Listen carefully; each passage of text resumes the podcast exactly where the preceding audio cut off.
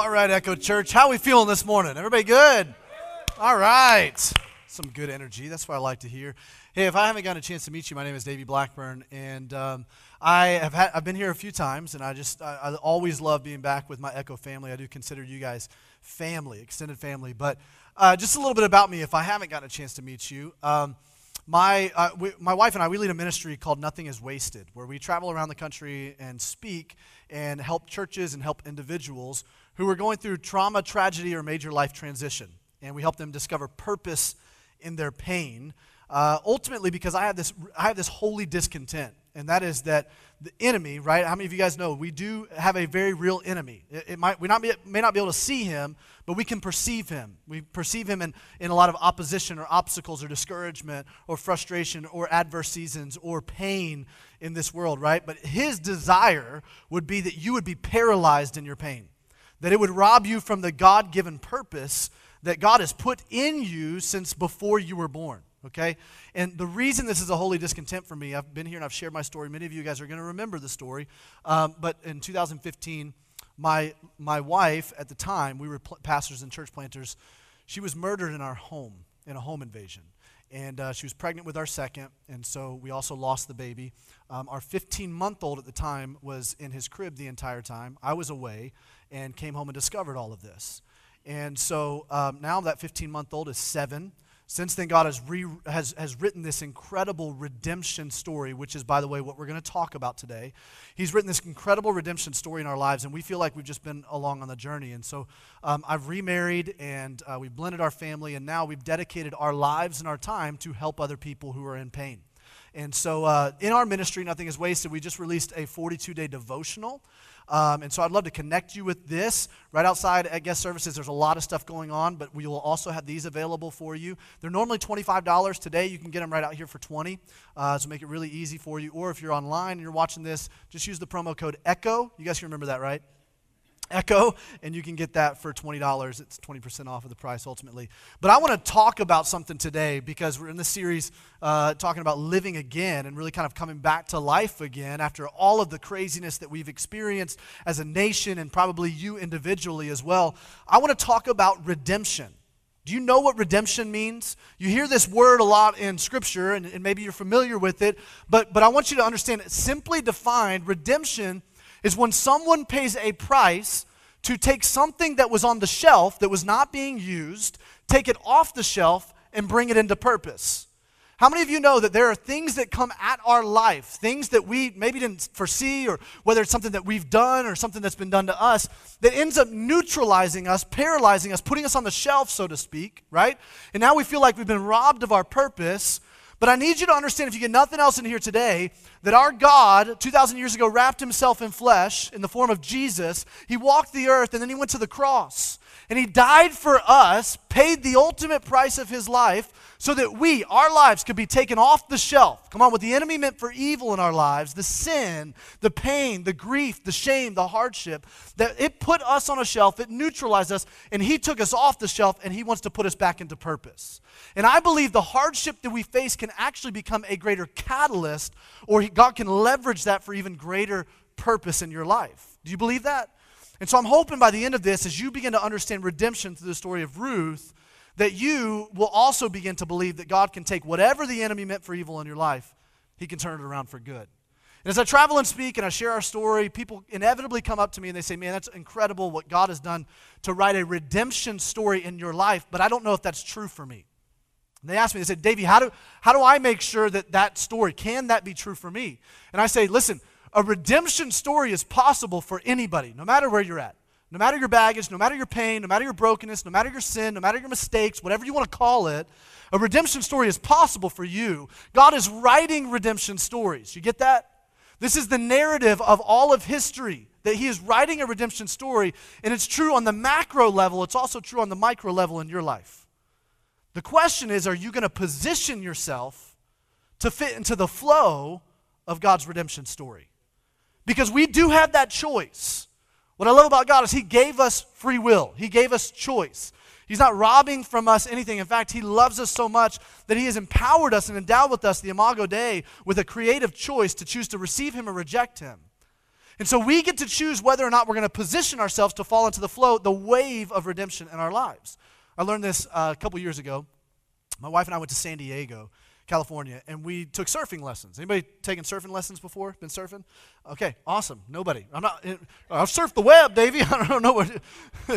okay, well, let me tell you about surfing lessons. Um, it's, it's, it's pretty crazy. It's pretty intense. Uh, I thought they would teach us a whole lot. They didn't. We're riding the bird scooters around San Diego, and my wife's very spontaneous. She's an Enneagram 7 if you speak Enneagram language. And I'm very planned. I like to have everything planned out to a T, even our vacations. So I had this plan. We're going to go ride the bird scooters, and then we're going to go over to this restaurant. We're going to eat chips and salsa and guac, and we're going to have this, you know. So I, she goes, There's surfing lessons. Let's go do surfing lessons. I'm like, Well, it's not part of our schedule. And so we compromised, and we did surfing lessons. Uh, so, if you know, you know, right? So we go down, we start doing it, and this, this girl comes out to give us these surfing lessons, and I thought it was a joke. She was like the quintessential caricature of a California surfer girl. She comes out, our surfboard's in front of us, she goes, Oh, hey, are you ready to catch some rad waves?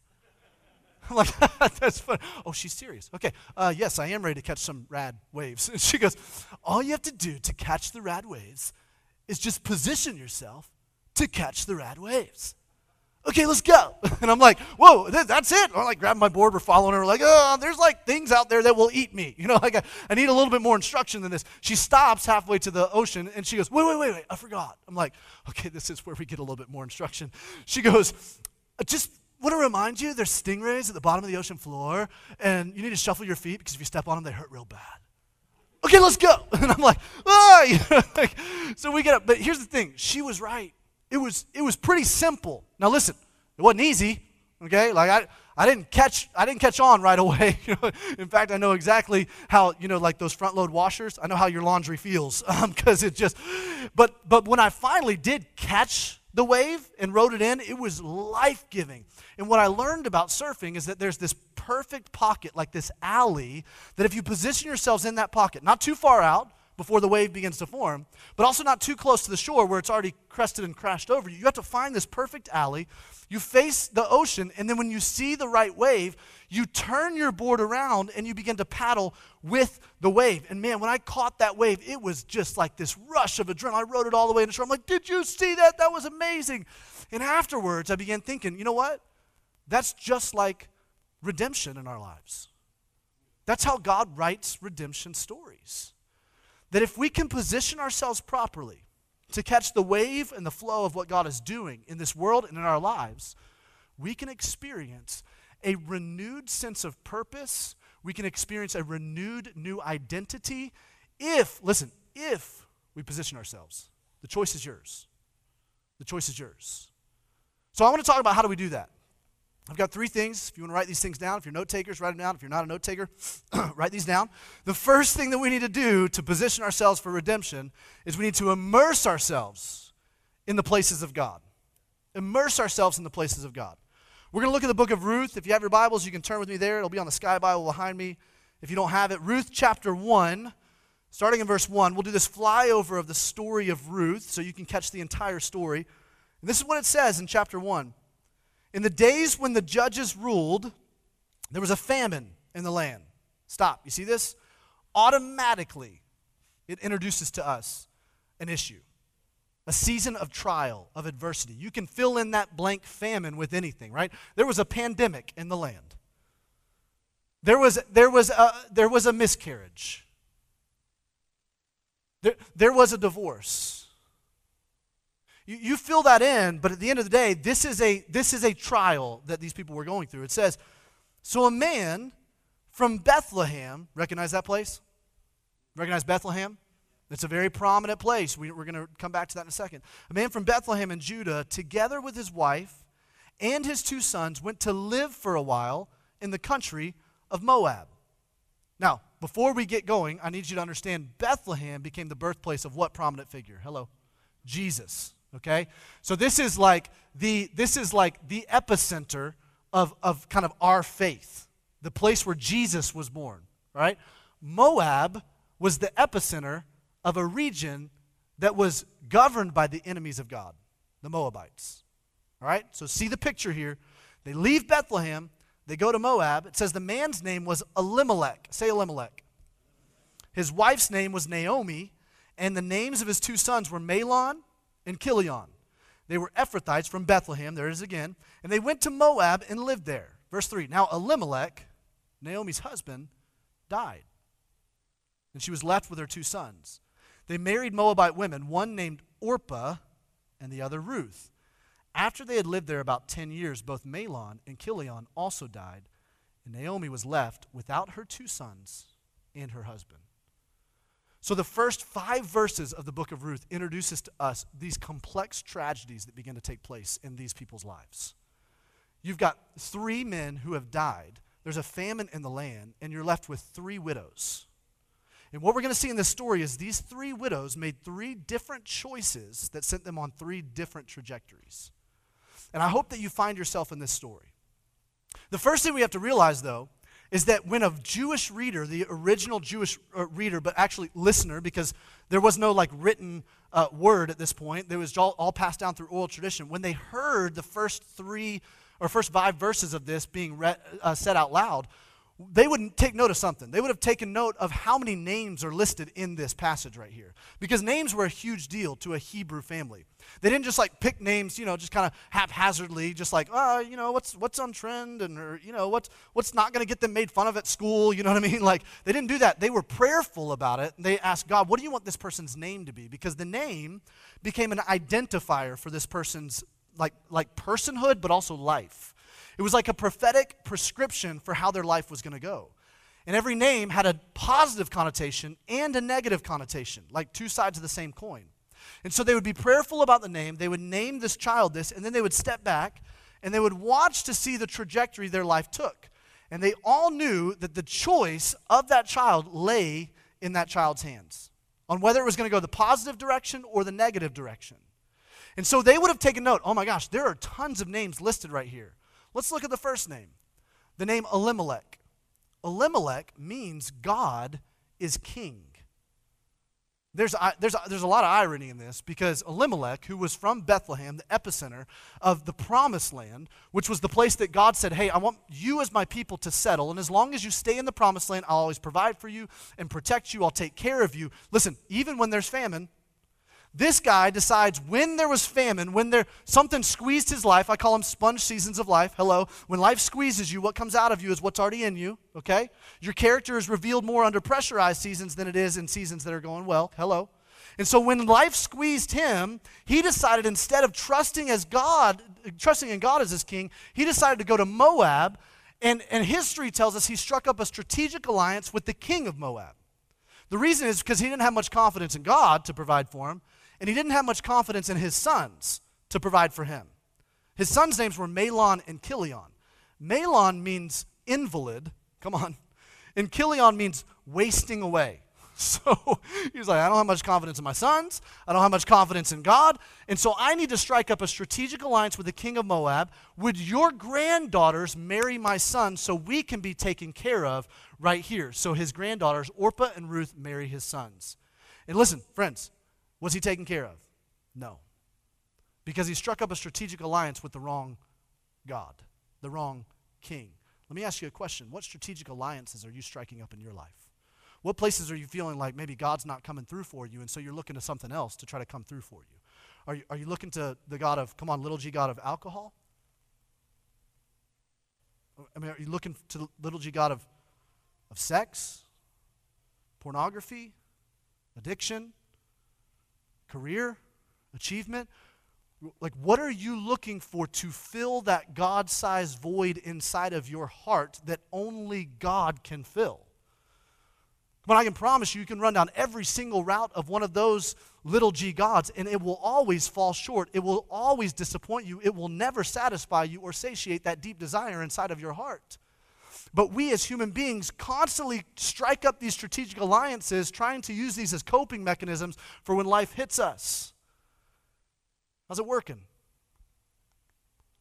You see, because of this, these, this family was not positioned properly when tragedy struck their life.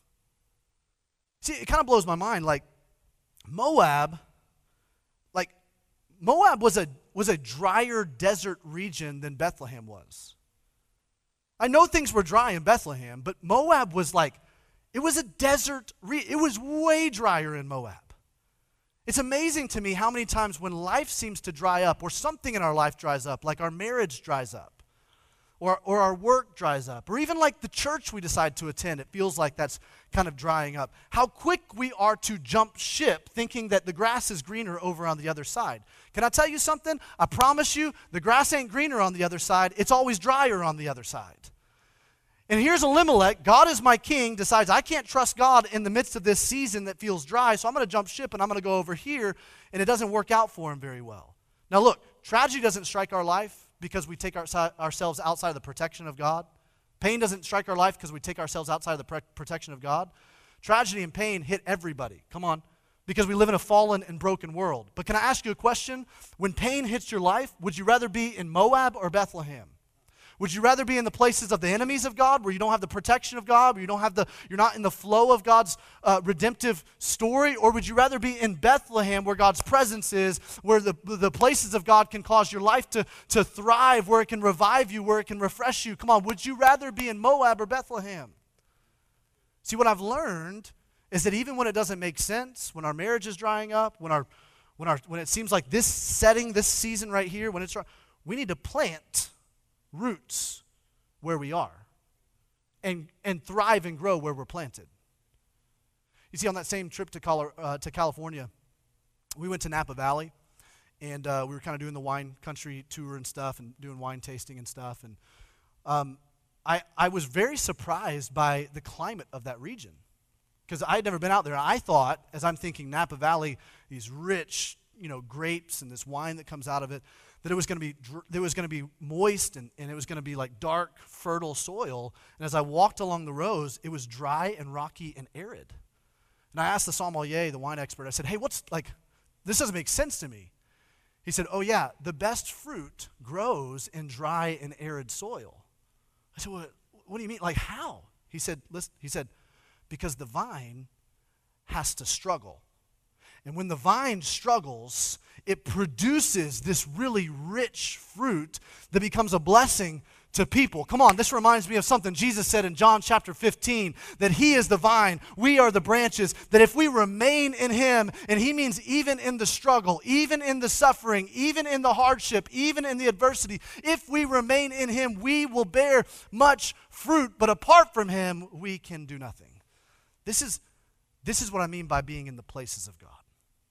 So, like practically speaking, are, are you immersing yourself in the places of God? Like, are we getting in, like getting in God's word? Right? Like I know sometimes it can feel like, man, it's just dry. I don't, it's confusing. It's, I don't understand it.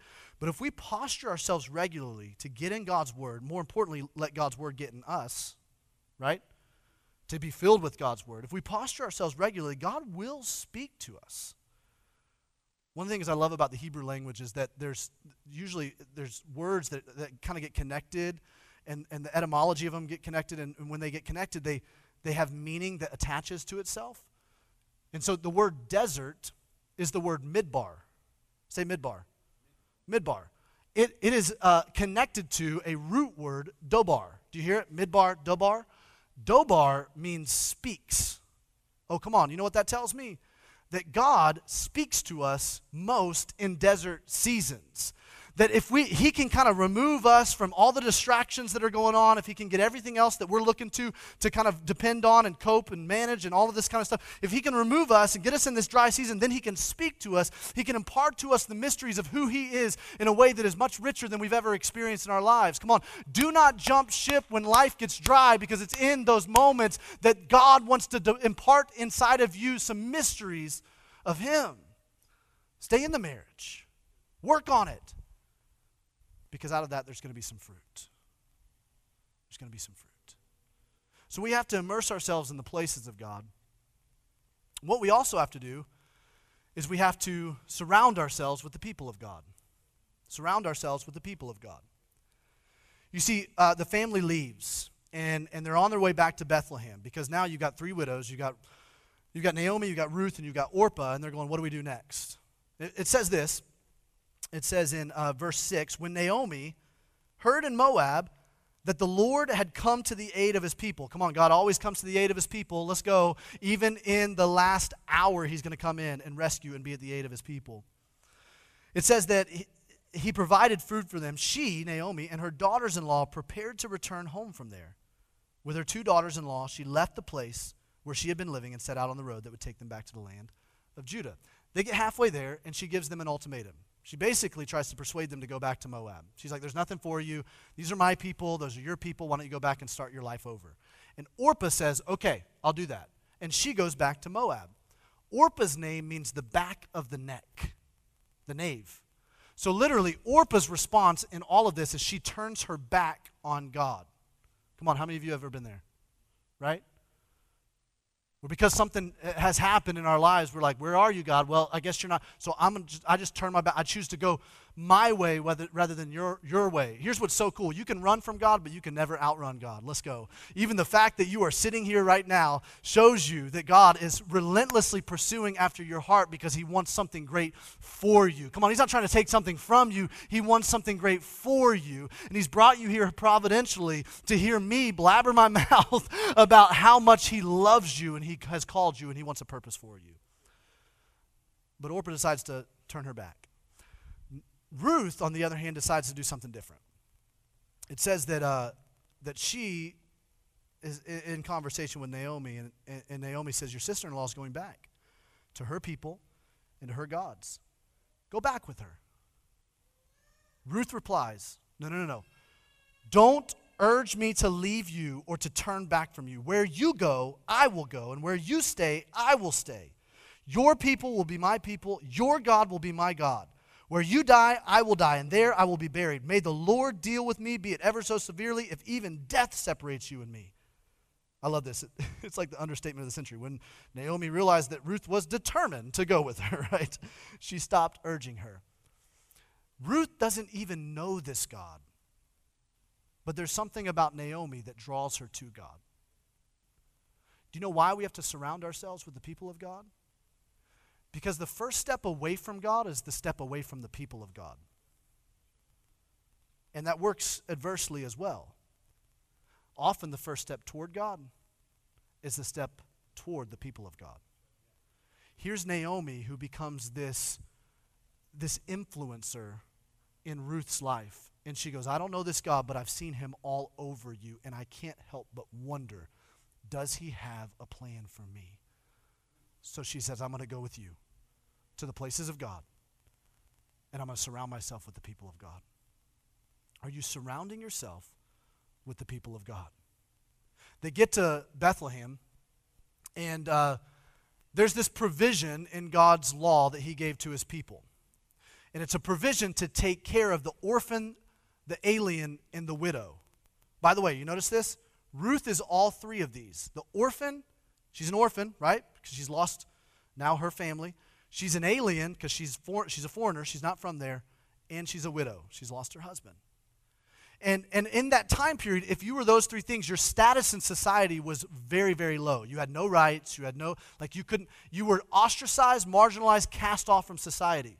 But how many of you know our God goes after those people? That the people that the world would discard, our God says, No, I want that person on my team. I want to use you no matter what has happened in your past, no matter what you're coming to me with. If you just put it in my hands, I can restore it, redeem it, and use it for a great glory. Come on. And so he says, I want my people to also be people with my heart that would provide for the orphan, the alien, and the widow.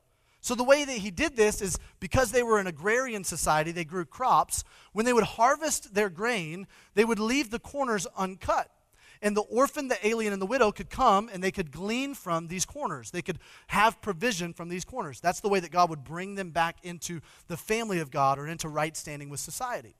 And so here's Naomi, who, who she's one of God's people. She knows this, she's Jewish. And Ruth has no idea. So Naomi encourages her as they come back to Bethlehem, and, and Ruth sees this field. This is what it says right here. It says, Naomi had a relative on her husband's side, a man of standing from the clan of Elimelech, whose name was Boaz. Say Boaz. We'll get to that in a second. And Ruth the Moabite said to Naomi, Let me go to the fields, you see this, and pick up the leftover grain behind anyone in whose eyes I find favor. So Naomi goes, Yeah, that sounds like a great idea. Go ahead, my daughter. So she went out, entered a field, and began to glean behind the harvesters. Now, when I read this, I asked the question what drew Ruth to this field? Okay? The author decides to tell us this field belonged to Boaz. Boaz, his name means strength. Ruth has no idea that Boaz can hold a very prominent place in her story. Has no idea. The reason that Boaz can hold a very prominent place in her story, you guys with me? You guys with me? The reason is is because there's two people that can actually adopt Ruth into this society. She's a she's she's an outcast. There's two people. One is uh, one of one of this family members, and the other one is Boaz. Okay, Boaz is what's called a kinsman redeemer. He has the ability to purchase the right to bring Ruth to redeem her into society. That's how the society worked back then. So, Ruth sees this field, has no idea that this field belongs to Boaz, has no idea the significance Boaz has in her life, but she's drawn to this field. What drew Ruth to this field? What was Boaz's name? What did it mean? Strength. I believe what drew her to the field was a culture of strength. Why do I believe that it was a culture of strength in this field? All the workers probably carried that characteristic of strength because if you're a leader, a supervisor, a boss, a manager, an owner, you know that the culture of what you lead flows out of who you are. Come on. So if you are a person of character, a person of strength, you're going to impart that into the culture of your whatever you're leading. If you're a parent, come on, your kids that more is caught than taught. Let's go. So you can say things all you want to, but how you live your life is how your kids are going to. The ethos of your home, the ethos of your business is going to reflect who you are. If Boaz is a man of strength, then the ethos of his fields were, was a culture of strength. So Ruth goes, You know what? I don't know. Like, I don't, I don't know what, what's going to happen in my life. I don't know how I'm going to kind of get restored into society, but I do know that I need to surround myself, hello, with people of strength. You see, Dave Ramsey says that you are the average of the 10 closest people in your life. Come on. You want to know where you're going to wind up in five years? I can tell you. I'm just going to look at your closest friends. That, that will determine the trajectory of your life. Are you surrounding yourself with toxic people, negative people, people who are, who are speaking negative things into your life? Or are you surrounding yourself with people who are lifting you up, people who are speaking hope into your life, healing into your life, God's promises into your life? Come on. You know, you will become what you surround yourself with. If you're surrounding yourself with gossipers, guess what? You will become a gossiper. And there is nothing that will destroy relationships around you, that will destroy the movement of God here more than gossip. Gossip is when you go to somebody else about a problem that you have with someone else. Come on. And then we disguise it in the form of, oh, we're so bad at this in Christianity. So bad at this. I find my non-Christian friends, they're way better at like not gossiping. They just go straight to the source. They call it out. They try to find some kind of harmony in the, at the table. But in Christianity, we disguise it and cloak it as prayer requests. Oh man, bless her heart. We got to pray for her. Did you hear? Do you know if someone is coming to you and gossiping about someone else, they are gossiping about you to someone else? Because that's who they are. They need a work of God in their life. For some reason, they feel like that they're building themselves up by talking other people down. Don't surround yourself with people like that. Come on, Echo Church, if that happens in here, call it out. God has called us to the partnership to partner with Him in reconciliation. That means if there's an issue, if someone has offended you, come on, go straight to the source. Sit at the table. If you need to, find a mediator. But this right here, when we begin to find reconciliation, there's life. There's, there's, there, there, there's so much healing that can take place at that table. And that healing will reverberate out through Hendricks County. And they will begin to say, What is it about the people of Echo Church? Why do they seem so different? Well, because we are surrounding ourselves with people of strength and we are building a culture of strength and character and fortitude. So no matter what happens in our lives, we have, we have resilience that comes from the Holy Spirit of God. This is what we're to be about. So you're surrounding yourselves with the people of God. The third thing we have to do, I don't have a whole lot of time, so you guys got to listen faster, um, is remind yourself, remind yourself of the promises of God. Remind yourself of the promises of God. Let me go kind of and, and back up a little bit to before these two women, as they're coming into Bethlehem for the very first time. In Ruth chapter 1, verse 19, it says, So the two women went on until they came to Bethlehem. When they arrived in Bethlehem, the whole town was stirred because of them. And the women exclaimed, Can this be Naomi? Naomi means sweet. So all the women were stirred because she had this way about her that was so sweet. It was so contagious. They're like, Oh, I'm so glad Naomi is back. Watch what Naomi says, though. She says, Don't call me Naomi. Call me Mara. Hmm. Mara means bitter. It says, Because the Almighty has made my life very bitter. I went away full, but the Lord has brought me back empty. Why call me Naomi? The Lord has afflicted me. The Almighty has brought misfortune on me.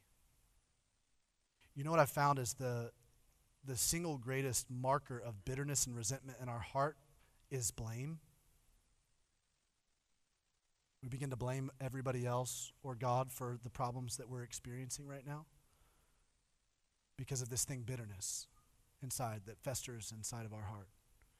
Bitterness will rob from us the God given destiny that He has for us more than anything else.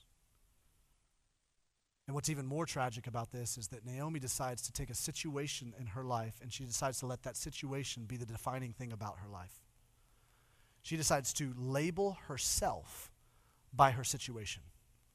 And because of that, that label became a limiter to what God could do in her situation. You hear me? I see this so many times. People will say, This I am, and you put it on Facebook profiles and Instagram profiles, especially with the people that we're working with. I am a widow. I am a widower. I am a divorcee. I am unemployed. I am an addict. Friends, can I tell you something? In Christ, that is not who you are. Come on, let me say it again. In Christ, that is not who you are. That is a particular season or struggle of your life, but that is not the defining characteristic of who you are. You don't get to call yourself that, friends, in Christ. Because Jesus purchased naming rights for you. You guys know how naming rights works? Banker's Life just uh, a few years ago was up for a renewal of naming rights. Conseco Bank had a subsidiary known as Banker's Life, and 12 years ago, Banker's Life bought the naming rights to the, to the Coliseum for $40 million. Come on. Echo Church, if you guys want a, a, good marketing strategy, that might be, you know, just like buy Banker's Life or something, right? Echo Coliseum. That'd be awesome, right? Just a cool $40 million. That's an exorbitant amount of money just to put a label on a building. Isn't that crazy? Why would someone pay that much to put a label on a building? Because everyone sees that label, everyone sees that name. Friends, do not put a label on your life that is reduced down to the situation that you are going through right now. You are not that because 2,000 years ago, Jesus purchased naming rights for you when he went to the cross and he defeated death and shame and guilt and sin in your life. And he says, You don't have to be called that anymore. You don't have to be called that anymore. I'm going to call you something different. You are chosen. You are my child. You are adopted. You are custom designed. I have chosen you as a royal priesthood. I have chosen you as a holy nation. Jesus purchased the naming rights for our life. And if we begin to limit ourselves with our labels, friends, it will limit the redemptive work that God wants to do in our lives. Be that situation. I know you feel it. These are very real emotions, very real feelings. I mean, how many times, I mean, come on. You know your emotions are going to lead you astray, right? Emotions are great. They're a God given thing, right? God gave us emotions, but He gave us emotions to tell us where we are, not where to go. Hello. He gave us these emotions to, to be a, a gauge for us, not a guide. Our guide is to be the Word of God. Our guide is to be the promises of God. Our guide is to be the things that He's spoken over our lives. And unfortunately, Naomi decides that she's going to label herself by her problems rather than the promises of God. Come on, friends. Do you know what we're doing when we're worshiping God? We're inviting the Holy Spirit, the presence of God, to step into a situation and saying, God, I do not want my situation to be labeled by the problems anymore. If I focus on the problems, if I speak out the problems, if I continue to obsess over the problems, those problems will grow bigger and bigger and bigger and bigger. But come on, God, if I focus on your promises, if I focus on who you are, if I focus on who you say that I am, if I call those in during worship, then my problems will shrink in the light of who you are. This is what we do Naomi becomes this footnote in this story. Now, because she has labeled herself, she is not able to produce anything from here. She's kind of in a neutral space. Orpah turned her back on God. Naomi grew bitter toward God. But you know what Ruth does? Ruth decides to do something different. She decides to do something different she decides to remind herself of the promises of God. Look at where this story lands. It says one night, after all this has happened, it says Ruth goes down to the threshing floor and does everything that her mother in law told her to do. I mean, I, at least I'm so grateful that even though Naomi limited herself in the redemption story that God wanted to play out in her life, she at least had the wherewithal to point her daughter in law Ruth to God's redemptive narrative. It says, When Boaz had finished eating and drinking and was in good spirits, he went over to lie down at the far end of the grain pile. Ruth approached quietly, look at this, uncovered his feet, and lay down. In the middle of the night, something startled the man.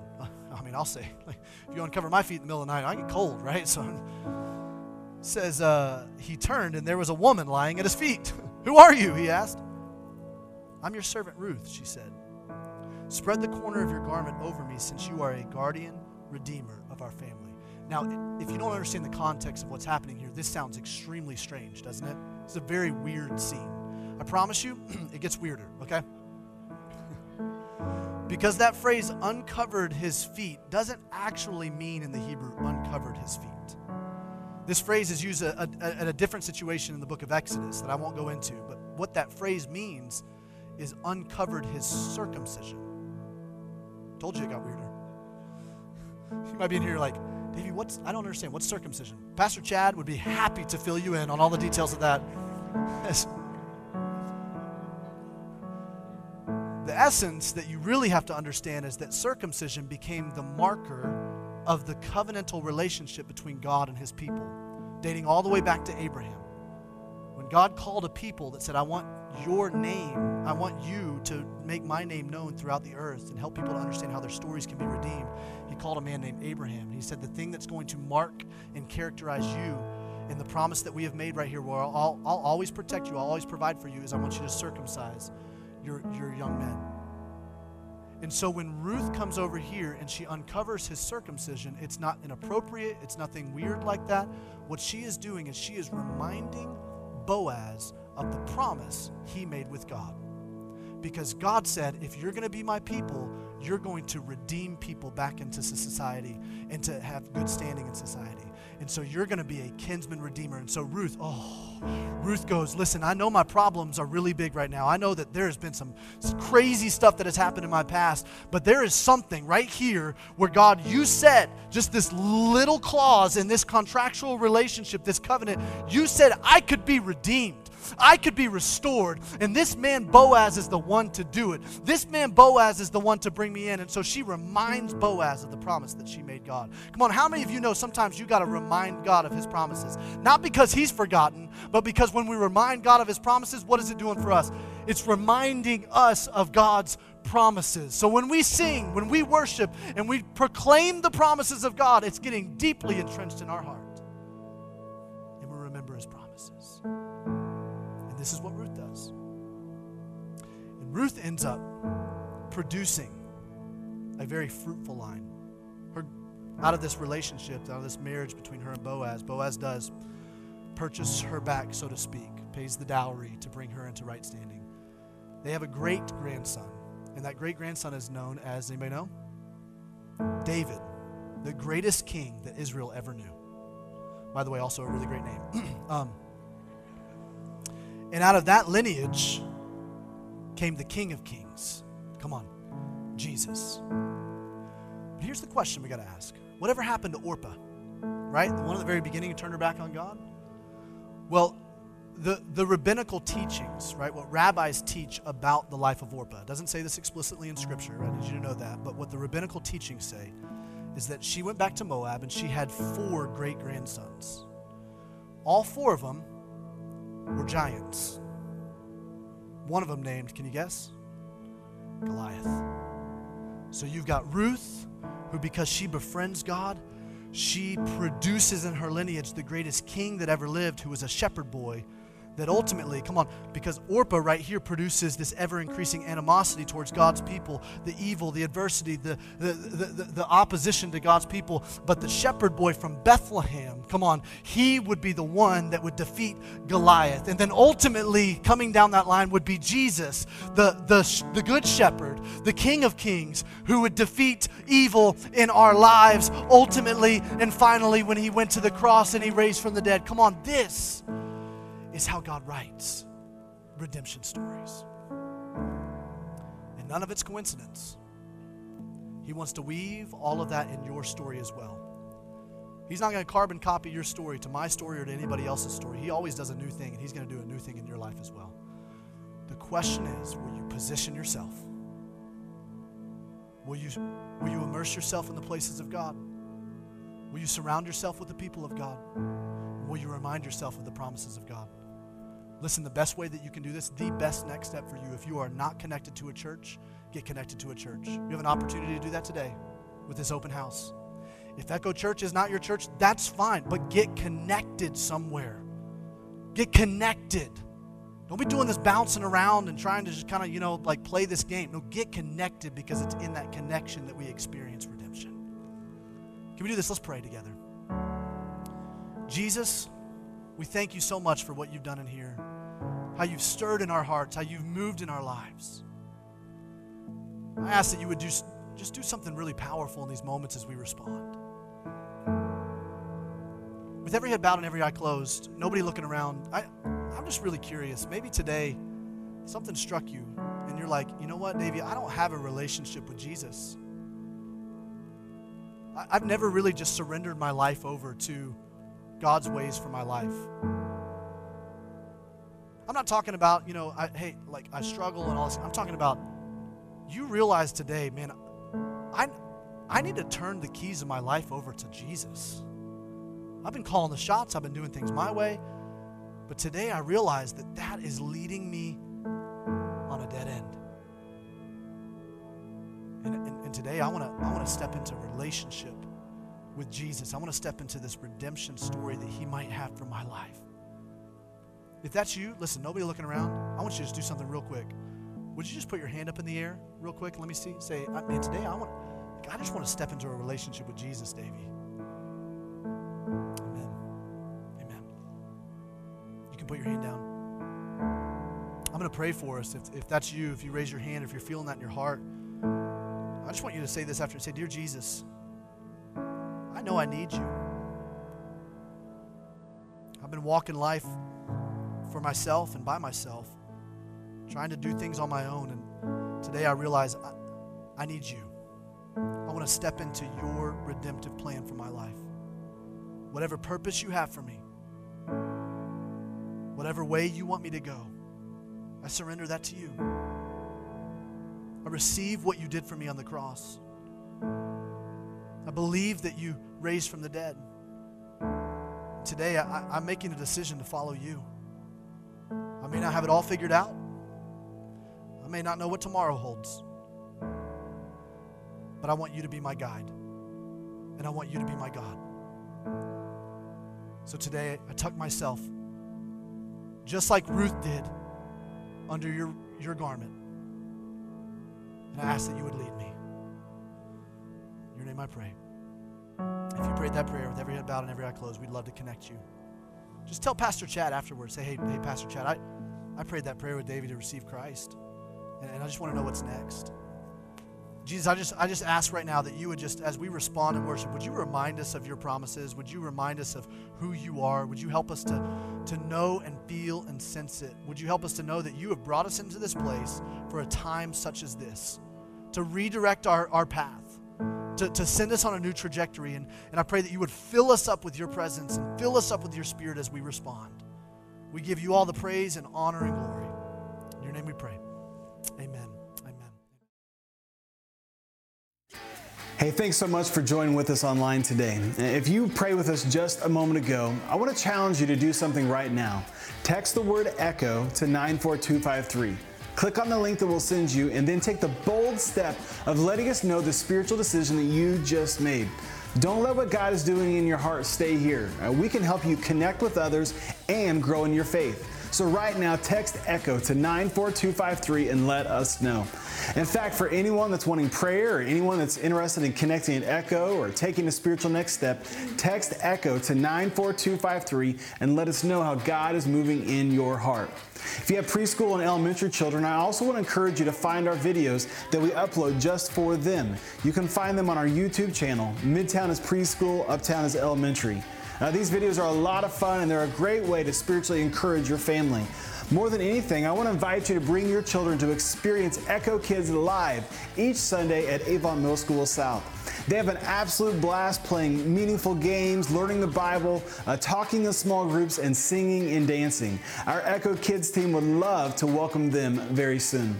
Finally, if you'd like to get back to Echo through a tithe or offering, you can do so at echochurch.cc and simply click on the Give button. If you prefer, you can also do this in the echochurch.cc app and click on the Give button there as well.